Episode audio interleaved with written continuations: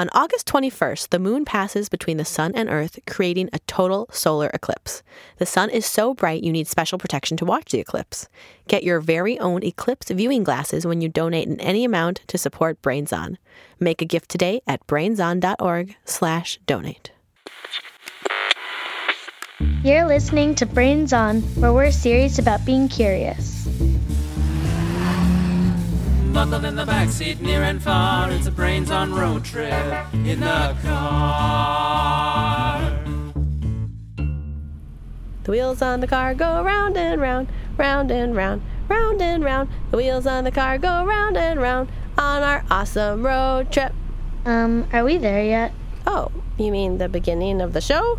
Yes, yes, you're right. I was just trying to kill time because today is all about getting stuck, going nowhere in a traffic jam. That sounds frustrating. It is, but I promise you it will be much more exciting than sitting in an actual traffic jam. So buckle your seatbelt, get in gear, and join us for a very slow ride. Keep listening.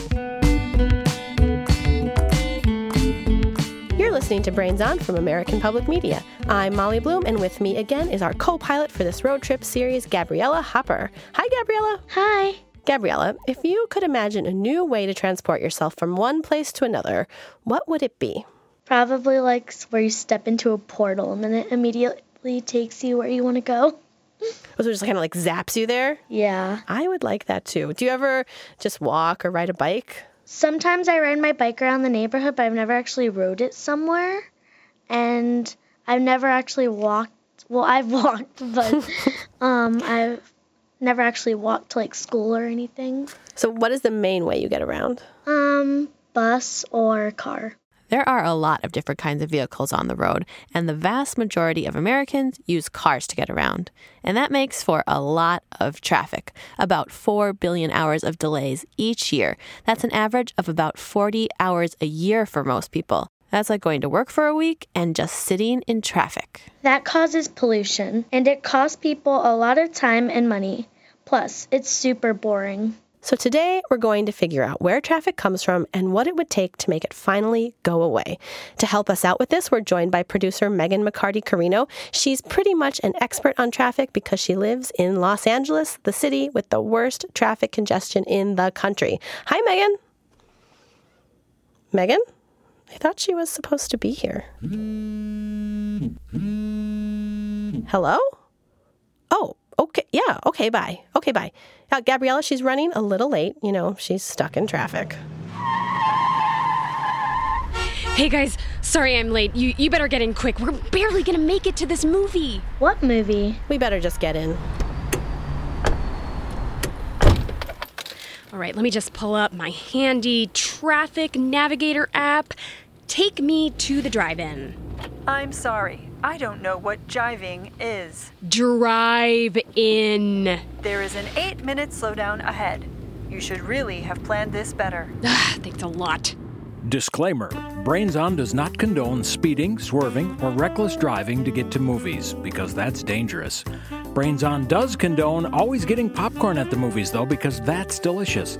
Now back to the show. Oh, I think I see the sign up there. Turn around, then turn around again and go back. I don't think this is helping. I'll just take this shortcut. Whew, made it. Do you have snacks or a drink? No, I could drive and get some. Actually, no, no, we're fine, thanks. What is this movie about? It's called Trafficus Maximus. It's like one of those Roman epics with gladiators and chariot races, but with more traffic. I am the noble Drivus Alatus, and I challenge you to a race around the city. Wait, they had traffic in ancient Rome? Yep, traffic has pretty much existed as long as we've had roads and cities. But they don't even have cars. No, but they had horse drawn carts and lots of people on foot. Rome was one of the biggest cities of its day. It had more than a million inhabitants, and all of them were trying to get around on narrow, winding streets. Alas, I could have been the fastest charioteer the gods have ever seen, were it not for this infernal traffic. Emperor Caesar, I beseech you, do something. I hereby decree that no man shall drive his chariot inside the walls of the city while daylight shines upon these streets. Whoa. So ancient Rome had traffic laws? Yeah, they even had a police force to make sure nobody broke the laws and drove in the city during the day. I hereby cite you for violation of Roman traffic law LXXIV. Please surrender your reins and prepare to fight the lions. Why would anyone want to live there? Living in big crowded cities like Rome has its benefits. I mean, that's why humans have been building them for so long. It allows us to work together to build things, protect ourselves, innovate new technology, and provide plenty of food. But it means we have to deal with crowds, especially on the roads. Oh, wait, shh, here's the good part. I am but one man, chosen to fight for our freedom from traffic. Throw off your chariots, good men, and walk. Walk into the glorious streets.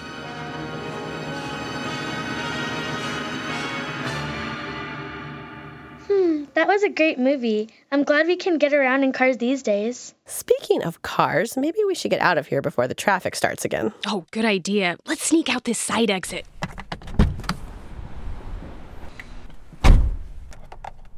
While we're headed back to the studio, let's pass the time with the mystery sound.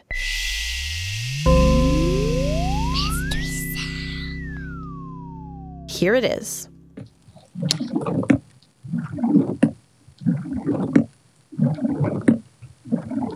Any guesses from you, Gabriella? Um, sounds like water, kind of. Hmm, excellent. And Megan, what do you think? Do you have any guesses? Hmm, it kind of sounds like water going out of a barrel underwater. Okay, we have wa- a consensus There's of a lot water. of water going on. Yeah. We'll be back with the answer right after this. Our next verses episode is coming up in July, and we want to know which side you're on. Which do you think is cooler, deep sea or outer space? Send your argument to hello at brainson.org. It's your answers, questions, and mystery sounds that make this show possible. And in order to thank all the kids who share their energy and ideas with us, we started the Brains Honor Roll. Listen for the most recent group to be added to this illustrious list at the end of the show. And if you're looking for some more fun to keep you busy in the car, you should subscribe to our newsletter. If you do, we'll send you some downloadable activity sheets dreamed up by the Brains On team that will help you pass the time in style.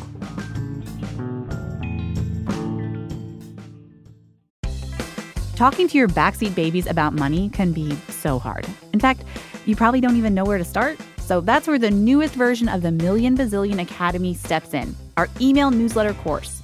You can start whenever, and you'll get a new lesson each week that you and your kids can complete at your own pace. They'll learn about crypto, the stock market, and so much more. And best of all, it's free. Million Bazillion Academy, making kids smarter about money. Sign up today at marketplace.org/academy. You're listening to Brains On from American Public Media. I'm Gabriella Hopper. And I'm Molly Bloom.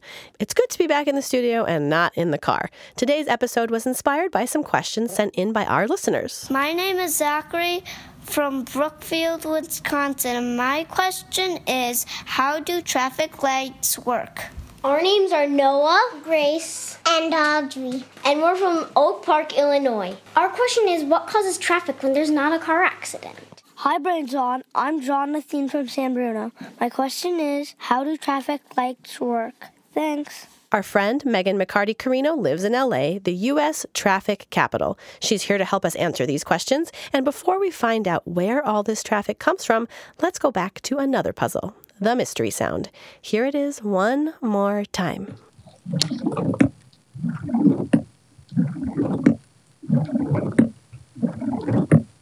Any new guesses? Kind of sounds like a frog language, too. Oh, a frog language. what do you think, Gabriella? Um, like water being put into like I don't know, like a water bottle underwater and then being poured out underwater again, kind of like Megan's. Yes, by frogs.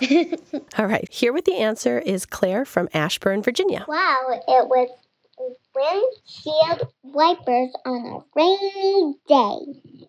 So you were close. There was water, but just the Wow. windshield wipers were moving it around. Hmm. So that's what it sounds like in the car when her windshield wipers are going. Brains on. So, Megan, where does all this traffic come from? Traffic jams can be caused by lots of things, like a crash on the road or construction that closes lanes. In fact, construction was one of the main factors that caused what's considered to be the worst traffic jam in history. Let me guess, it was in LA. No, actually, it happened in China in 2010 on a highway near Beijing that's always full of big trucks. But a big construction project shut down half the lanes and blocked the trucks from moving, so no cars could get around. Drivers were stuck for several days on the road, moving less than a mile a day. They had to spend the night in their cars? How did they eat? The local townspeople came out to the highway. They started selling water, instant noodle soups. People were taking goods off the trucks. It took almost two weeks to clear up. So that traffic was caused in part by construction. But what about those times when you're driving and all of a sudden the cars slow down and then they speed up again and you have no idea why? Right. That's pretty common. Researchers who study that phenomenon call it a phantom traffic jam. Is it caused by ghosts? No, there's nothing supernatural about it. It all has to do with physics. Researchers explain it by comparing traffic flow to a liquid. It's a concept called fluid dynamics. Think about making a soup. Gabriella, have you ever made a soup before? I like making like chicken noodle soup. Hmm. Well, say you start with a liquid base, in your case, chicken broth. It's all liquid, so you can just slosh it around, pour it into a glass if you want. Maybe you want a pea soup or a chicken noodle soup, so you start adding some peas or some noodles to the soup. Those are like cars in traffic. Now, if you only add a few peas or noodles to the soup, it still sloshes around, flows like a liquid. Just like if only a few cars are on the road, they still flow freely. But add a few more peas, maybe some potatoes and carrots, onions, celery, little pinch of garlic, you get the idea. And the soup starts to get thick. It doesn't slosh around anymore like it did before. Now it's more like a solid, and it stops flowing as smoothly. It doesn't easily pour into a glass. Ew, that sounds messy. Exactly. And that's how traffic jams start. The more cars you add to the road, the more dense the traffic becomes until it stops flowing. The reason is that when cars are packed in so close together, every little move by each individual driver has an outsized effect. So, say you step on the brakes because you hit a bump, or someone cut in front of you, or you were looking at your cell phone, which is very dangerous. Those little random fluctuations cause a ripple effect. So, the guy behind you brakes a little, and the lady behind him brakes a little more, and on and on until you have a traffic jam. Now we've learned about the history of traffic jams and the science behind why they happen. And if so many people study them, there must be something we can do to avoid them, right? Traffic is pretty hard to get rid of. That's why it's been with us for centuries. But you're right, there is lots of research and technology now to help us make traffic flow better. One way is being pioneered in Megan's home city of Los Angeles. It's the first major city in the world to synchronize all of its traffic lights, and they're controlled from a single room deep under Los Angeles City Hall, where Megan takes us on this field trip. Okay, so I'm here at a place called ATSAC, which I assume stands for Awesome Traffic Super Amazing Center. Hi. Yeah, welcome to ATSAC Center. It stands for Automated Traffic Surveillance and Control Center. That is Jeffrey Shu, a supervising engineer with what is actually called the Automated Traffic Surveillance and Control Center, a super high tech place four stories underground where all of the traffic lights in Los Angeles are controlled. It's kind of like we went down into the James Bond lair where, you know, you are masterminding the traffic for LA. It's like the brain of traffic. Right. It's kind of like a hidden place. Not not many people understand know where we, we're doing. Uh, we have a capability to modify the timing uh, to make the traffic flow better. Great, let's go check it out. When we enter the control room, it looks kind of like a spaceship with an entire wall of video screens, more than 20 of them, showing intersections all over the city. Yeah, as you can see, we have a lot of monitors And we also have a lot of computers. Uh, the engineers uh, the, today's w- working, Letitia, she's the console engineer. So w- one person is here controlling everything? Yes, we have a lot of signal. Why we just need one person? Because it's called automated. yeah, remember how this is called the Automated Traffic Surveillance Control Center? Well, automated means things happen automatically, controlled by computer. Every single traffic signal at the 4,600 intersections in Los Angeles is hooked up to the computers in this center, and they're all programmed so that the lights stay green for the optimum amount of time based on the amount of traffic. So if it's 3 o'clock in the morning, the green light will be shorter because fewer cars will be driving through the intersection than, say, 9 a.m. during rush hour. The system knows how much traffic is on the streets because there are sensors called loops installed on the road, and when cars drive over them, they tell the computers how many cars have passed and how long they've been waiting. So before this system was in place, how did traffic lights work in the city of LA or elsewhere, and how did this change how they work? Uh, years ago, before we have this system, if we want to change the traffic signal, engineer has to drive all the way out to the intersection to manually change the signal with our system, everything's all interconnected and everything's all connected to the controller. We have second by second communication. Uh, we could actually modify timing as needed. So it's almost like with all of this technology, it's like you have somebody at every intersection in Los Angeles saying this one should be green for this one based on the conditions, but you also have the eye of the universe to see how every intersection affects the rest of the city.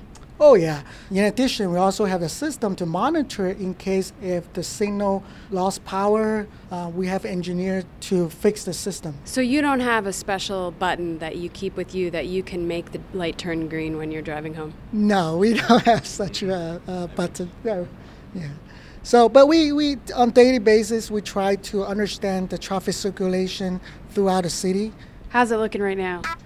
The traffic's been moving pretty good today. Cool. Thanks for showing me around. You're welcome.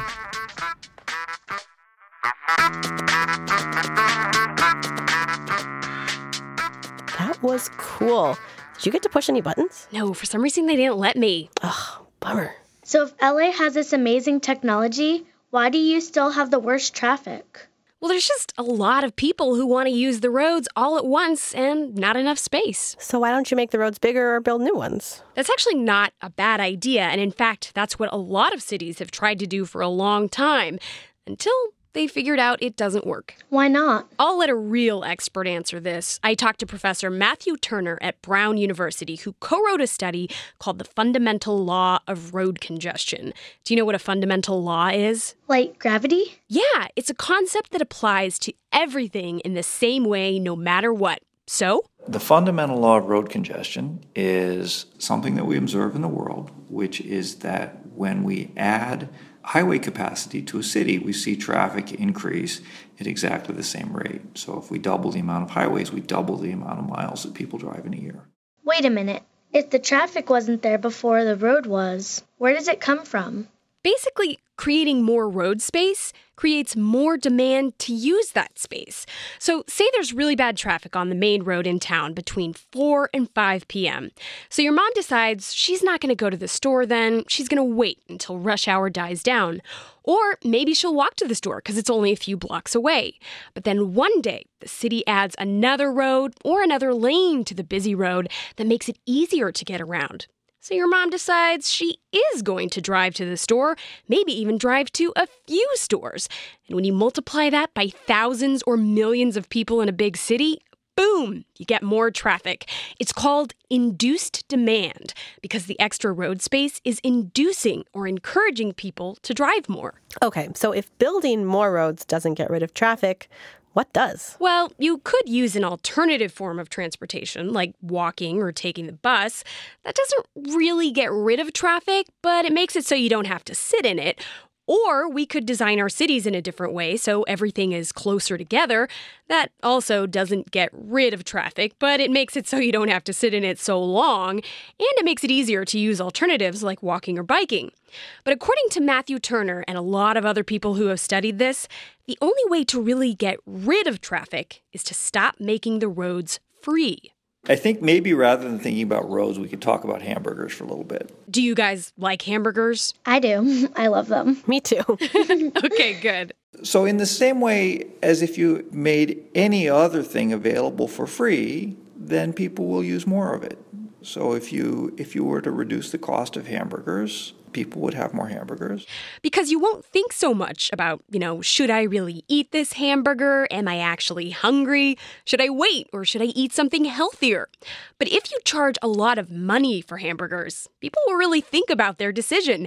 And the same logic applies to roads. And the way that works is to charge people usually a small toll to be on the roads at the times that they're really busy.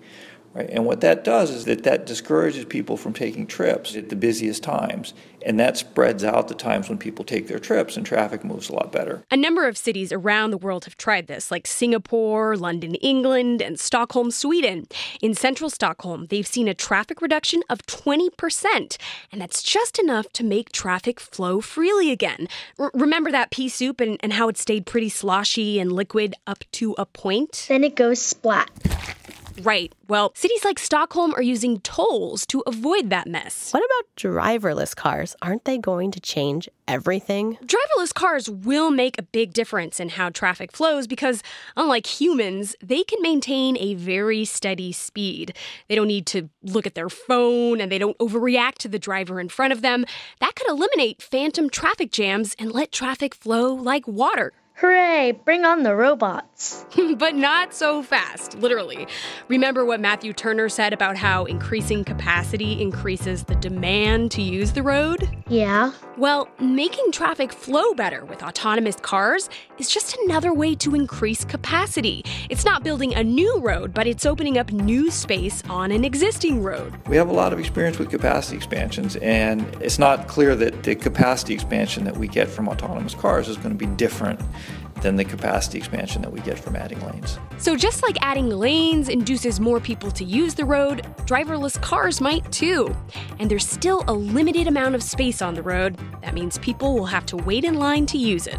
Thank you so much for being here with us today, Megan, and increasing our traffic knowledge. You bet. Thanks for having me.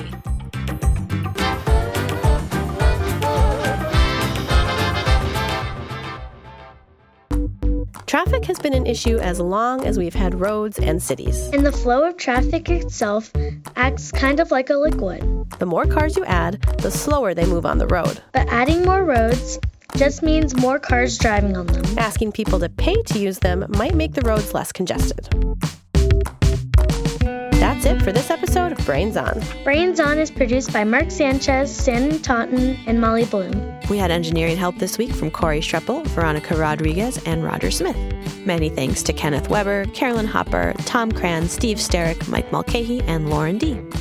Okay, Gabriella, looks like there's a lot of traffic ahead of us, so while we're waiting, let's read the most recent group of listeners to be added to the Brains Honor Roll. All right. Dashlyn Beckett from Vienna, Virginia, Lila Faye from Jim Thorpe, Pennsylvania, Sydney from Fall River, Massachusetts, Olivia from Foxground, Australia, Gabrielle from Concord, Massachusetts, Dylan Zane and Wyatt from Santa Fe, New Mexico, Triton Toby and Lincoln from Prince George, British Columbia, Sebastian from Saunders Beach, Australia, Gemma from Sterling Heights, Michigan, Ingrid from Wichita, Kansas, Henry from Minneapolis, Jacob and Jericho from Sugarland, Texas, Ms. DeFazio's class from Brussels, Allison, Elias, Lucille, and Caroline from Indiana, Archimedes from Portland, Oregon, Luca from Santa Cruz, California, Tucker from Portage, Michigan, Alex from Durango, Colorado, Connor and Tegan from Chennai, India, Bear and Rayner from Issaquah, Washington, Ansley from Stuttgart, Germany, Christopher from County Mayo, Ireland, Madeline from Vancouver, Washington, Liana from Portland, Oregon, Connor and Carissa from Perry Hall, Maryland, Jonah from St. Anthony Village, Minnesota, Luca and Asha from Brooklyn, Marin from Bemidji, Minnesota, Rai from San Francisco, Leah and Peta from Singapore, Evie from Salt Lake City, Utah, Ananda from Salem, Oregon, Bowden from Evergreen, Colorado, Anya from Louisa, Virginia, Jayla and Ray from Oakland, Isaac and Julian from San Jose, California, and Clyde and Faye from Milwaukie, Oregon.